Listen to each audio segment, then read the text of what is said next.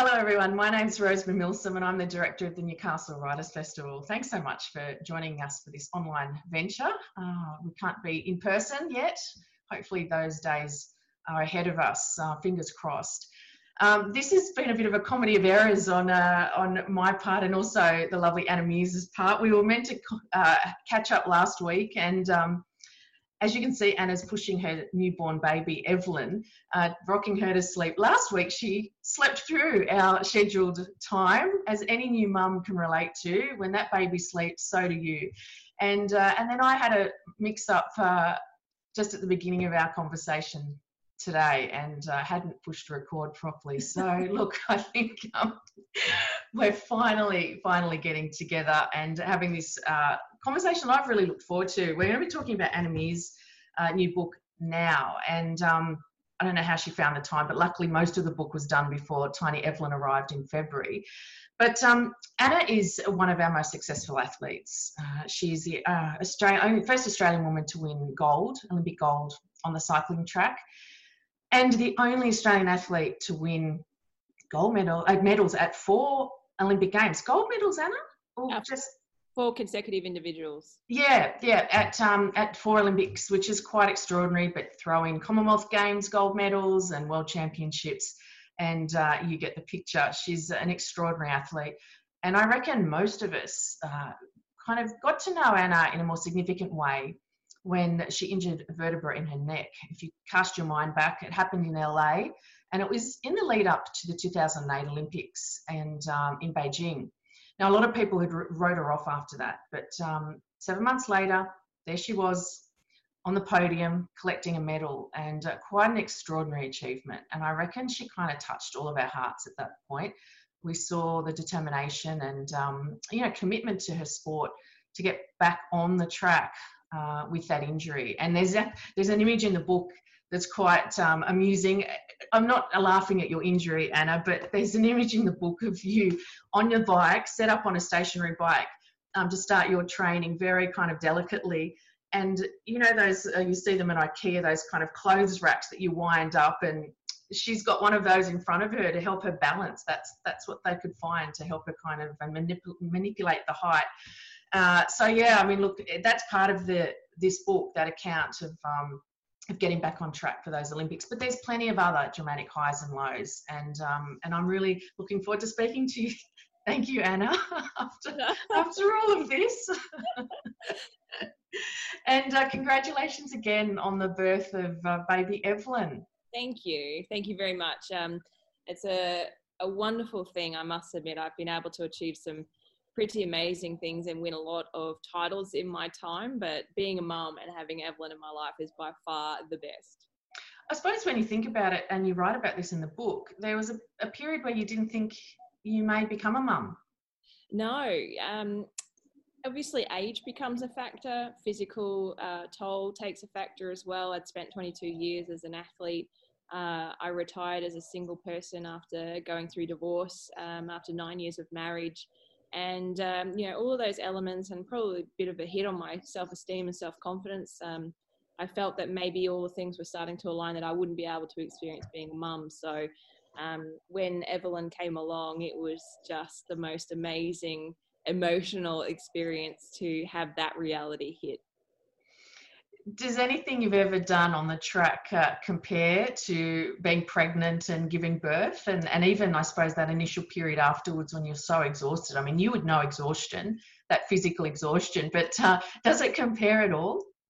I know physical exhaustion and i also know elation that can override that at the end. Um, never have has it happened at the magnitude of after evelyn was born um, how I got through her delivery was obviously understanding or not knowing, but the Valsalva technique, um, which we utilize often in the gym, holding our breath, be able to lift big weights. And I remember just before we had to push, um, my partner Nick and I were having a, a, slight debate over me not knowing the term of what that's called. So um, it was quite entertaining for our obstetrician, let me tell you. well, congratulations. And I suppose what a uh, interesting time to have a baby. I, I, have been thinking of new mums actually during this period and that isolation. I mean, it tends to make you isolated anyway when you've got a newborn. but there's those lovely moments when friends and family drop in and they might take the baby for a little while and you can go have a rest or a shower or a bath. But um, how has it been for you during this uh, period of isolation? Um, in some ways, it's been a blessing in disguise because, uh, like you said, with a newborn, you don't get out too often. Um, but my partner Nick has been able to work from home as a result of COVID nineteen and and see every element of her growing in the first you know three to four months of her life, which he would otherwise not have seen. So that's been really lovely to have it all to ourselves. Um, on the other side, having it all to ourselves and the restrictions means that uh, we don't have visitors to our home. Um, many of our family members live interstate and into country, so they haven't even met her yet. A lot of flights for those experiences had to be cancelled. Um, I haven't been able to attend mums groups or get to know people um, with a newborn baby, so I've really relied on my friends who have had children, even my sister Tracy, um, because otherwise I don't have any uh, access to those. So a bit of a double-edged sword in some ways, but uh, I'm certainly not complaining. Mm you would be used to, I mean, given your career and um, and I mean, you talk in the book about uh, the psychological kind of um, tactics and mechanisms that are put in place to support you as an elite athlete. Uh, and I, I, wonder if you know you you've carried on, even though you retired in 2016. I wonder if you've carried on some of those strategies even beyond retirement and now into this period of your life. Oh, absolutely. Um, one of the things that I've I've re- realized is that sport has taught me a lot. Uh, and I think that's why when I do speaking engagements, I'm able to correlate to people some of those lessons from a sporting environment that it's applicable in really any other environment of life. Um, not just winning and losing, but dealing with pressure and expectation, dealing with adversity, change, how to be resilient, what resilience is, fatigue. There's so many, so many topics um, that are prevalent. Um, but psychologically, it's a really big one. You know, athletes are very well known for their physical strength, and we have coaches and we tap into them to be able to help them be at our physical best. But athletes really also tap into psychological coaches in in being able to upskill themselves to mentally handle or drive the body to be successful. And um, I've been open minded to to all of those, and I have great psychological and physical coaches that have taught me so much that does help me even you know with my my newborn daughter mm. um, that being said mm. being the self-critic and the analytical person that i am um, i also need to learn how to bring that down a little bit you know because the heightened environment of an olympic games or a sporting industry you know in the high performance domain um, it really is very very pointy end stuff and it doesn't have to be always at that level of intensity. The thing that struck, strikes me about the book too is, um, you know, while you're an individual athlete and you're competing as an individual, um, at one point, I can't remember which event you win. It's a, a, significant win, a victory, and you thank in the book all the people that are in your team, so to speak. And and that team isn't um, they're, they're the professionals that are that are hired to sort of you know maintain your well-being your performance and the list goes on and on of you thank every person and it suddenly occurred to me reading that that um, you know i think there's something very unique about individual sport I mean, team sport's a whole other kettle of fish if you lose you win you can kind of um, the focus dissipates unless you do something horrendous and miss the goal at the you know right on the on the buzzer or you know i'm not saying that individuals aren't singled out but it strikes me that that as an individual athlete, um, there's a lot riding on you. There's a lot of pressure. There's a lot of expectation, and I wonder if you know you've had to deal with um, the victories and the losses very differently to a team athlete. Uh, team athlete, I've never really been involved with, so I can't give you a hmm. comparative, mm. but I can give you from my perspective. Um, individual athletes are very much seen in a selfish light because they do it for themselves. Um, but even though I'm an individual athlete, I, like you said, I'm very much part of a large team. And even though I may get the results and I may win the medal and my name might appear in the headlines as a result of that, there are many people involved with those wins whose names you won't know because they're not winning the medals and they're not in the headlines. Um, it takes a big team of people for one person to be successful. and you have to have a huge element of trust in that team everyone has to know what their role is what they contribute their ability to mm. contribute to the goal is and it's a lot like a wheel you know excuse the pun but mm-hmm. every member of that wheel is is a spoke and if a spoke breaks uh, the wheel starts to buckle and the load spreads to every other member of, of that team and it will still function because everyone picks up the load until it becomes too much for someone else and another spoke breaks and another spoke breaks and eventually the wheel buckles beyond recognition and doesn't function well i had to really trust people in expert pro- professional roles in my team because i can't be an expert at all those fields for me to be an expert and successful in my role and so who you choose to be a part of your team is really really important um, where i felt the pressure for those people was that they gave me all the information and all of the skills required for me to be successful. And at the end of the day, they let me go to execute mm. those strategies and those plans. And if I fail, the team fails. Um, I get goosebumps thinking about it, you know. So I never blamed anyone when I lost. I wore defeat very, very heavily because I understood that element of what I did. Um, likewise, when I won, I was always very thankful for the amount of people and who helped me be successful. Yeah, I mean, the other thing that um, occurred to me when reading the book too is, in a way, you shed light on um, how to cope with the losses, and you know, you you have some losses. It's not all kind of you know gold river, rivers of gold. Um, there are some significant losses, and I suddenly realized, you know what? It's actually the, the, the strength of an athlete is dealing with the losses. Just, you know, obviously the wins are great and you get that incredible high. And, and I'm sure that does also create uh, a set of issues. And, you know, you've got to kind of come back down to reality and get training again and refocus for the next four years or however long it is your, you know, your plan is. Uh, but it's how you process those losses and don't let them completely destroy your um, your psychological game, your strategy, and particularly because you talk a lot about the long term strategy of, of how you compete. Um, so yeah, I, I, mean, I think that I don't know. I suddenly saw everything in a different light. I thought it's um, it's yes, we'll look at you when you're standing there getting that medal, but it's when you're crying, when you walk off after a loss and you you're devastated. Um, but you manage to come back from that that they're the moments we don't see as the public. In actual fact, that's your real strength, I think. Uh, yeah, thank you very much. Um, when I wrote this book, I wanted to be able to be really honest in sharing some of those low points. And like I'm an emotional character, I feel and I respond um, in the same way. And I have won 11 world titles in my career, and that makes me equally the most successful woman in the world at my discipline. Now, that means no one has won more than I have. But what many people don't know is I've actually lost more than I have won. mm. uh, and it's been because of those losses that I've sat there, I've analyzed, I've felt them.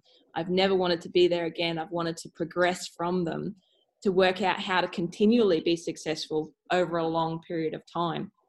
And you have to understand in order to be resilient and face adversity, loss, change, challenge, whatever the case may be, you have to accept you're not always going to win. And sometimes the perception I think of the public is because you don't, you don't tune in to us day in, day out. Um, and many sports in the Olympic world, really people only tune in every four years. So you don't see the points in between or the moments in between and uh, it really takes a lot of battling, a lot of fighting um, to make successful moments happen. And that's why it's really important to celebrate those wins too when they do come, because they're actually really rare. Yeah, I know. It's all all that much sweeter, isn't it?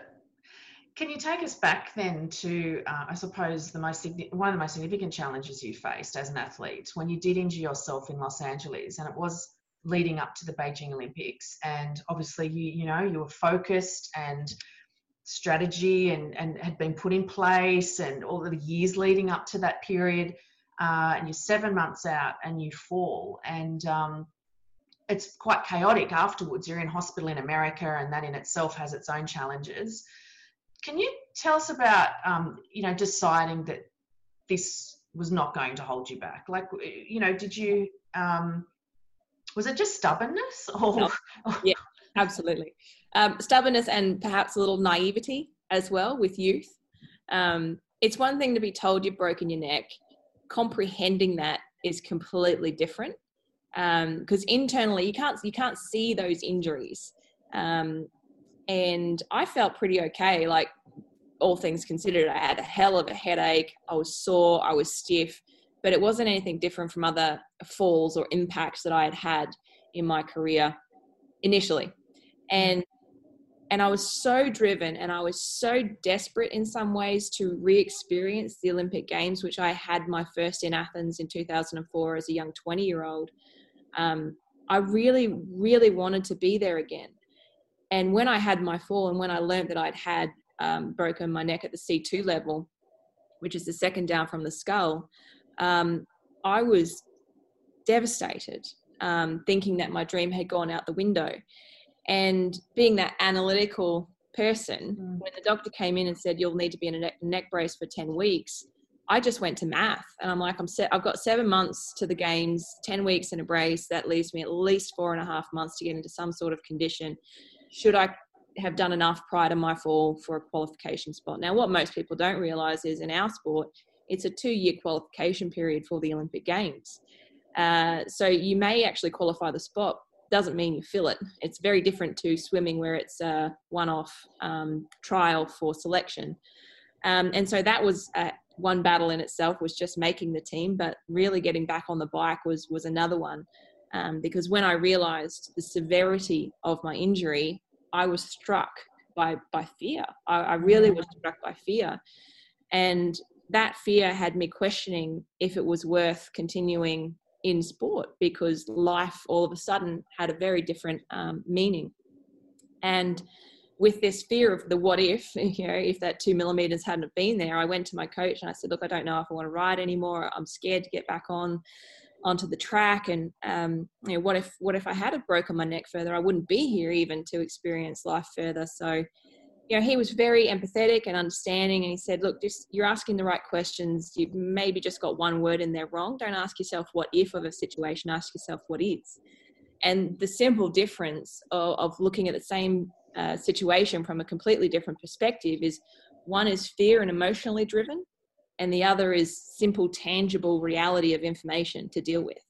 And I went from fearing two millimeters to being thankful for two millimeters and I completely changed my outlook through the rehabilitation that followed in the following seven months of that fall. And having learnt that and a number of other things um, in that time frame, not only did I change as a person in terms of the growth and understanding my capacity, what strengths and weaknesses I had, but the athlete I became was far more than I ever had been because I all of a sudden had a completely different approach to and gratitude for what I was doing. It's interesting because that part of the book where you mentioned that, that was Marv Barras, your coach at the time, who says yeah. that to you. I, I underlined um, because I thought that's so interesting, isn't it? We, I mean, you hear all the time, don't focus on the future, well, only focus on what you can control, da, da, da, but it really struck me very simply. What if? What is? Yeah. I, I just, it's such a great little kind of um, way to, as you said, reshape how you see a situation. It, I thought it was superb. It's not rocket science. Nothing that's in that book is rocket science. I think what it what it is is it's just been simplified to be understood. You know, contingency planning. What if is great because you've got to have options for potential, um, you know, things that could happen in the future. But situational response to particular moments where emotion can cloud your ability to see information clearly and make the right decisions, that's where the what if versus what is is really, really profound and powerful. Because we spend so much of our time focusing on the narrow pieces of the puzzle to get them perfect to fit into the big picture that often we forget to look at the big picture. Mm. And uh, and as an athlete, we're very good at focusing on the narrow things, and we need great coaches um, or teachers around us to be able to give us that perspective of the big picture when necessary when you were facing um, competition in Beijing, had you entertained the idea that you might not be victorious? Had you, had you thought, look, you've, you're back on the bike, you've put the hard yards in, but you, you know, you just may not get victory in the end. Had you prepared yourself for that? No, I honestly believed I was capable, and and that's from an athlete's perspective, that is the holy grail. You know, so you you aim for that all the time. There are times where you've got to be realistic about your goals and what you can achieve. Um, but I was really bullish at that time. I was really hard nosed about the, my capability um, and my desire to be there because I had already been there. Uh, I'd won gold in Athens in a world record time for the 500 time trial. Um, now, history shows I ended up winning silver and I got completely thrashed by my rival Victoria Pendleton in the final. And I remember crossing the line disappointed, you know, because you have to lose in order to win a, a silver medal in our in our event. And it took me a little while to realize it wasn't really disappointment I was feeling. It was it was just sheer relief. I had spent so much time, you know, going hard at that goal that uh, when I finally crossed the finish line, I could take a breath. Can we talk about Victoria Pendleton because um, there's you know I mean obviously the media played it up at the time and and I think uh, everyday Australians were very aware of this kind of you know dynamic of these enemies, these sworn enemies. Um, British writer, obviously Victoria Pendleton, and um, and in the book, um, as you're preparing for, the, we'll skip ahead to the London Olympics and you write about the um, know thy enemy preparation which was um, incredible. I found so i love all this nitty gritty stuff around sport and strategy and i just find i find it really compelling. Um, but it was a campaign. It was a, um, a strategy on the part on the half on behalf of your team on the part of your team i should say to prepare for london and victory over victoria Pendleton. and um, you know there's just incredible dedication to knowing who she is, how she performs, what her strategies are. And this was all happening while you could focus on your training. Uh, your members of your team took this on as well. It wasn't just you sitting there watching videos of, you know, recordings of her races. Um, this was a team effort. Uh, and it is quite extraordinary. It's simply known as the KTE, like know know thy enemy. Um, and I wondered if uh, having an enemy or having um, not even if it's an individual obviously you're an individual sport but you know t- teams have it like arch enemies and whenever yeah. they come up against each other it's like it all just ramps up. How important is it to actually have an enemy? I mean victoria pendleton would, would you say in the book you know you might not have been the athlete you were without her um, how important is that uh, for me, it was very important. Um, and I can say that now at the time, I probably wouldn't have said that because it was so stressful mm. having a rival of her caliber. Um, and the reason such dedication came into uh, the project for London called Know Thy Enemy um, was simply because we knew that she was the one to beat. Um, she was the best in the world. She'd been undefeated internationally for six years. No one had worked out how to beat her. And know thy enemy isn't actually about knowing your opponent, it's about knowing yourself through understanding who it is you're competing against. So the first step was to understand Victoria. And we did a lot of analysis, my team did a lot of analysis on Victoria to give me basic information strategically broken down into data because what data does is it takes away emotion and the emotion of that rivalry that came with Vicky Pendleton was so profound that I almost couldn't focus on the strategies to try and beat her. So by giving me basic information, we we took that out. We didn't I didn't have to deal with that anymore. And once I had the information clear in front of me without emotion, I could start to understand how to implement it into a strategy to defeat her by understanding then how I had to improve, what my weaknesses were and what my strengths were. And that's the part of this sport that I love and have always loved, um, and why I stayed with it so long because everyone brings a different strengths and weaknesses set of strengths and weaknesses, and you have to spend the time to understand them. And every cycle it changes because you get new rivals, new competitors, new coaches come in. Um, and so you have to constantly analyze and reanalyze to not just stay in the competition, but to be competitive within it. And so once I understood Vicky, I learnt most about my weaknesses. And then we spent a lot of time dealing or improving my skills in order to be able to execute what we felt was going to be the best strategy in London. Now that's a three to four year process. Um, and that's on you know, that's me just focusing on my job of training and the team doing their job in the early stages and then teaching me um, how to be better in the end. And then i think what what um, i took on board too was that's all fine but then you've got to face the noise the cheering. When you walk into that velodrome at the london olympics with the sort of hometown hero and she's you know you've got to beat her and the noise of that and because it is it's so condensed it's um heightened and it was interesting that someone suggested because john eales was um was with the team as a support person um, with the australian team and someone suggested you go and speak with him because obviously you know they've had to face off against the new zealand the all blacks and the haka which is the most intimidating um way to kind of start a competition um and yeah, he, he he he gave you a little bit of a tip, didn't he, about how to deal with that aspect of that uh, the the competition. Yeah, he did. You know, really, he shared with me how they were able to remain in control of their own uh, lead into the game despite the haka. Um, and that was, in a nutshell, walking out on the field in their tracksuit because it gave them time to walk off the field, get undressed from the tracksuit, gather into a huddle and give him the chance as leader to be able to talk to his team before they stepped into competition. Whereas previous to that, they were just going straight into the game and getting mowed over by the Kiwis. So we kind of took that and thought, well, we're going into a hostile environment against the British crowd, against the hometown favourite.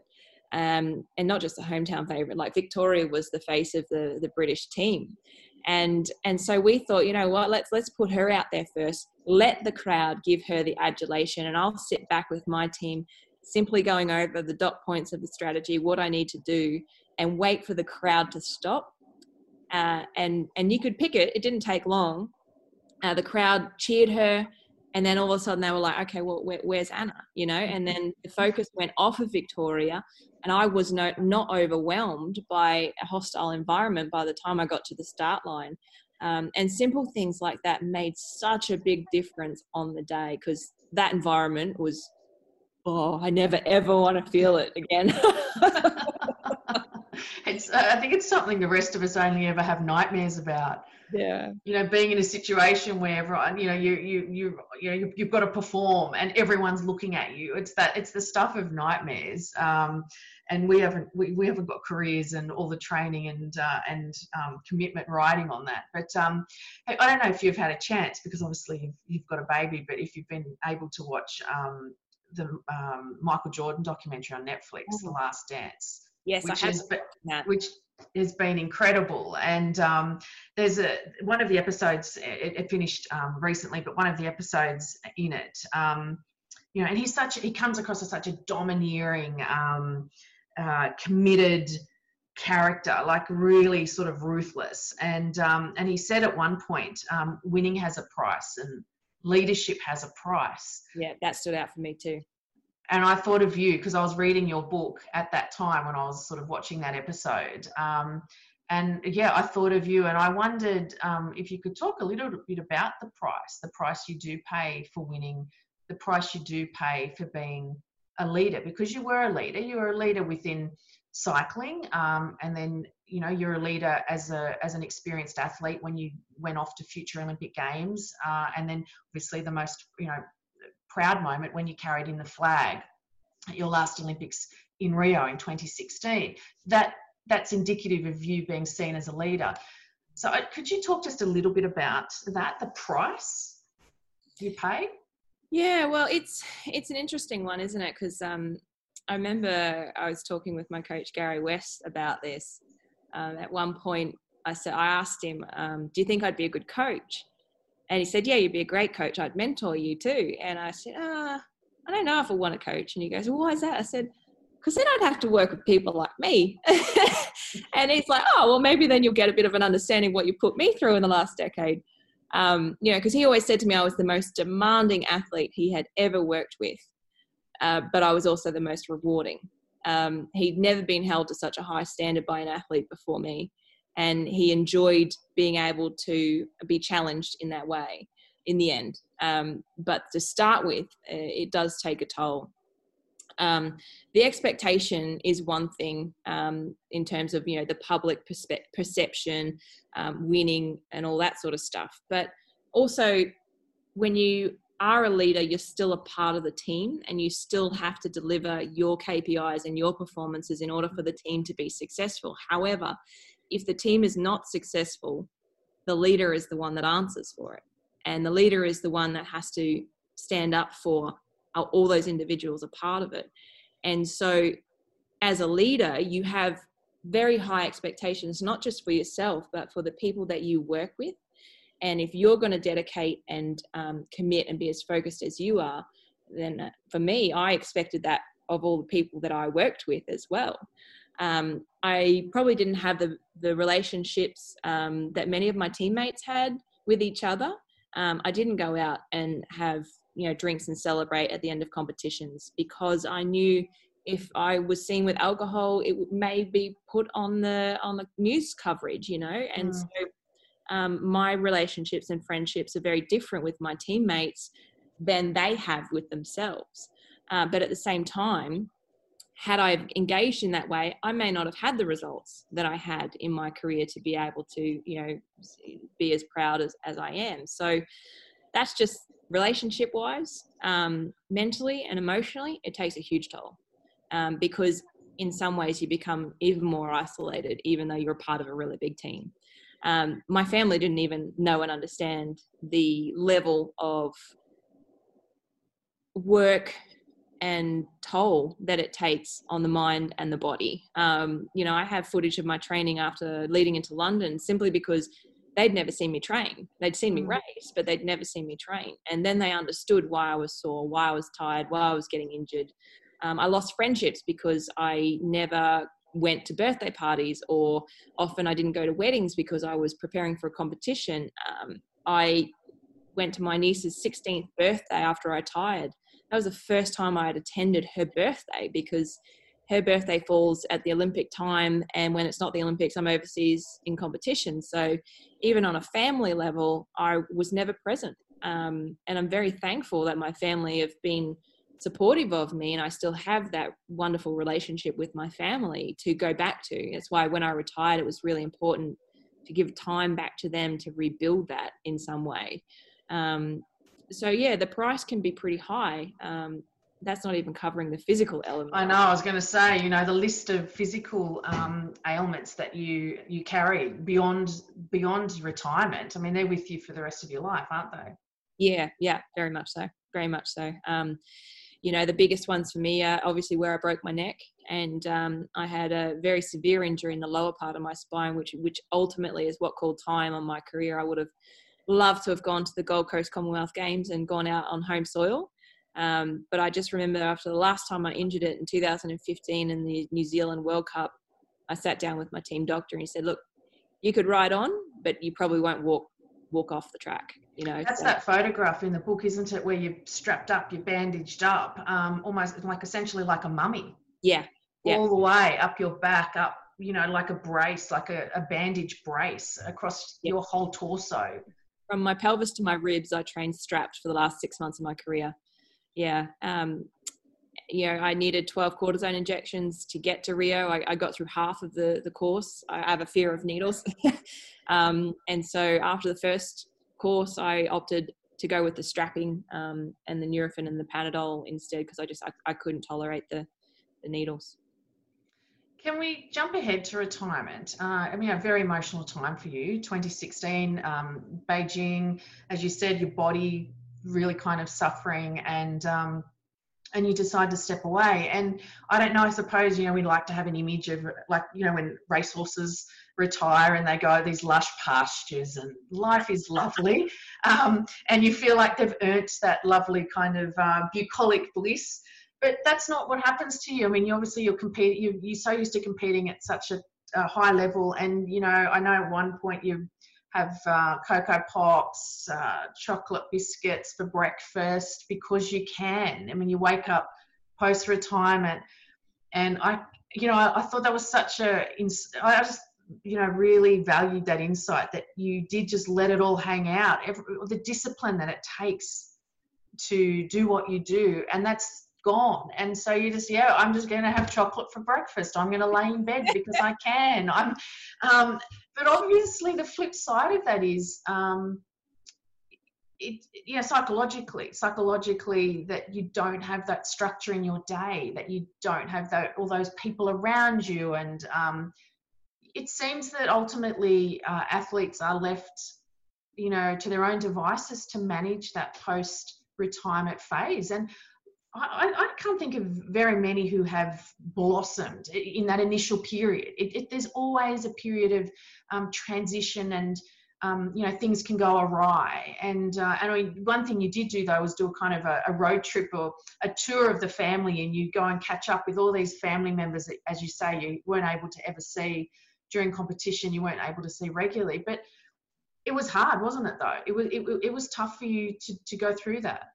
Very difficult. Um, and I was aware that many athletes spoke about the difficulty of transition or giving up or leaving sport and so I had done what I thought was all the right things. Um, I'd met with the right people, career and co- uh, career and um, education coordinators. I had um, pathways in front of me, opportunities, great opportunities that I lost um, because I didn't know how I was going to feel when I got there. And what people don't express well to an athlete is that you will go through a sense of loss. Um, and with loss comes grief. And we all respond to grief in very different ways. That's the individual element of change and transition. Um, but for me, I had 22 years of an environment, a team, a sport, uh, a focus, a direction that I all of a sudden did not have. And you know, you can always say, "Oh, just go make yourself busy, find a new direction, you know, find a new passion, all that sort of thing." There are many people in life who spend their whole life looking for one passion and don't find it. Mm. Um, so to to in some ways be flippant with someone who has had a change of career in that way is almost you're disregarding or devaluing the loss um, of, of, that experience of, of that career. And I did not realize not just one how hard that was going to hit me, but also how hard the reality of divorce was going to hit me. I did not know how hard injury was going to hit me. And at that time, I didn't realize, but got hit pretty hard with the diagnosis of my coach Gary with motor neurone disease. So, in the in the space of you know 12 months, I, I lost a career. I was physically injured. I had a relationship change, and uh, one of my closest um, members of my team was essentially dying, um, and that was a lot to have to deal with. And it hit me hard, and I didn't realize how hard it was going to hit me. Um, I knew that I was struggling. I was very open to asking for help, as I have been in my whole career, understanding emotional and mental um, component of life.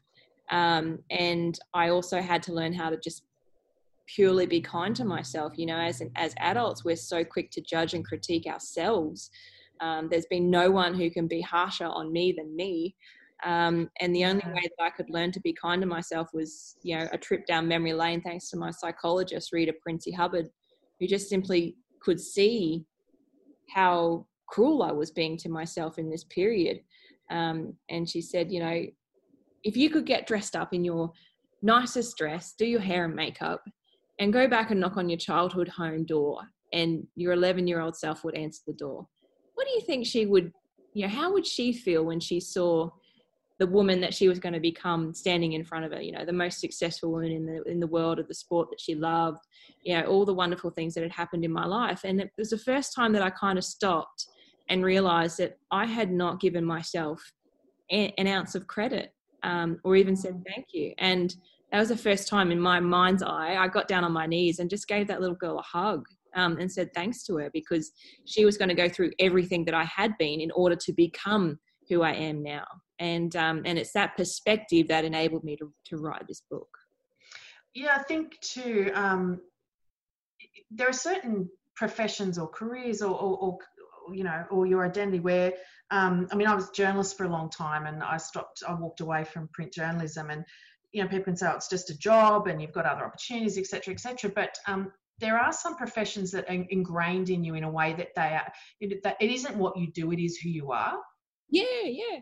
Yeah you know, it's part of like, your identity. people say it shouldn't be you should you know you there's you then there's the job you do and you separate the two but for some people and myself included when you're you find your calling so to speak and you're passionate about it you give and give and give you do the long hours. Yeah i'll work the sunday whatever you want me to do. Yes yes yes yes yes. Um, and it, and when you do walk away like I did, uh, you do grieve it, and it's about um, almost reforming a new identity. It's not just trying to find a, a hobby or you know um, go do some volunteer work or whatever people say the niceties that off they don't understand that it's actually you've got to reconfigure how you see yourself.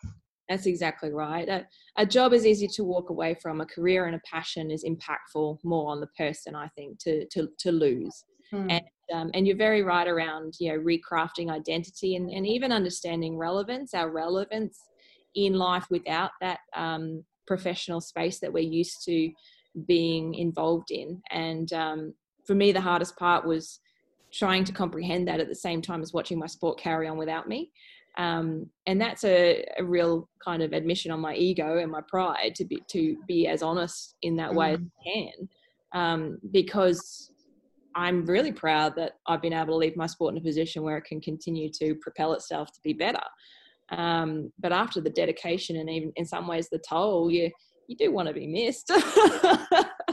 and also you've got to watch these young punks coming up behind you, you know, and you kind of feel like um, you you think back to when you st- you know I think back to when I started as a cadet journalist and the sort of older journalists who were you know gave you a few tips and mentored you, and then suddenly you find yourself in that position and you kind of think where did the 25 years go? How you know and you do you see these young dynamic um, tech savvy uh, young people coming through like you did with cycling. The you know the, the younger cyclists kind of right behind you ready to um, push push push and you know they're going to have their moment and uh, and you're not going to be there for that no, that's exactly right. And and they'll be able to benefit from the legacy and the work that you've put in as well. You know, the younger mm. generation that came through underneath me benefited from the coaches who had already learnt from uh, either working with me or competing against me. And so the um, change that I had to adapt to was significant over a really long period of time for that reason because my marginal gains were going to be quite small in comparison to theirs. Um, and I was doing it with an aging body as well. So um, I feel in some ways sorry for the women that I came in underneath, but, but at the same time, very, very thankful. Yeah. Um, and what now? Obviously, you're focused on motherhood. Have you, is the coaching kind of side of it enticed you at all now with some time passing? Uh, look, I, I love the technical and tactical element of coaching. And as you can tell, like I get really excited when I talk about that. Day to day programming and structure, not so much. So, um, at the moment, for me, I'm really loving being a mum. I'm really loving, you know, painting and doing things that are completely off script to what expectation uh, of the Anna Meares athlete is because I'm feeding my interest as a person and um, and I haven't been able to do that for a really long time. So for the moment, that's that's where I'm enjoying it. And you deserve you deserve a bit of time off. I mean, that's the other thing too. You know, there's value in just um, taking time, isn't there? Very much so. And not having a schedule, and um, well, you know, your own schedule, I should say. Yeah, yeah. And you set the schedule exactly. And and there is something to be said in doing you know doing nothing is actually doing something sometimes Look, it's been really wonderful talking to you. Thank you so much. I'm finally, I'm so glad we finally got it, uh, got it together between. Um, sorry, I fell asleep last week. and um, Anna Meares's book is called Now, and if you click on the link, and you will be able to to buy this book. It's it's really fantastic. I think it's a great book to read in the time we're in now. I think we've all had to kind of make some adjustment. I don't think anyone has escaped um, having to adjust their life in some way during um, you know the impact of COVID, whether it's homeschooling, uh, you know not seeing family or loved ones, and uh, working from home. That's that's a big enough challenge for uh, for a lot of people. So I don't know. I think there's there's a lot of value in it. There are a lot of um, really strong, applicable life lessons. We're not. I'm not going to be an elite athlete, and most of us aren't ever going to get to that to the level, obviously, that Anna has. But um, there's there's real value. She's really honest, and and look, thank you for being so honest with the book because I really did take a lot away from it.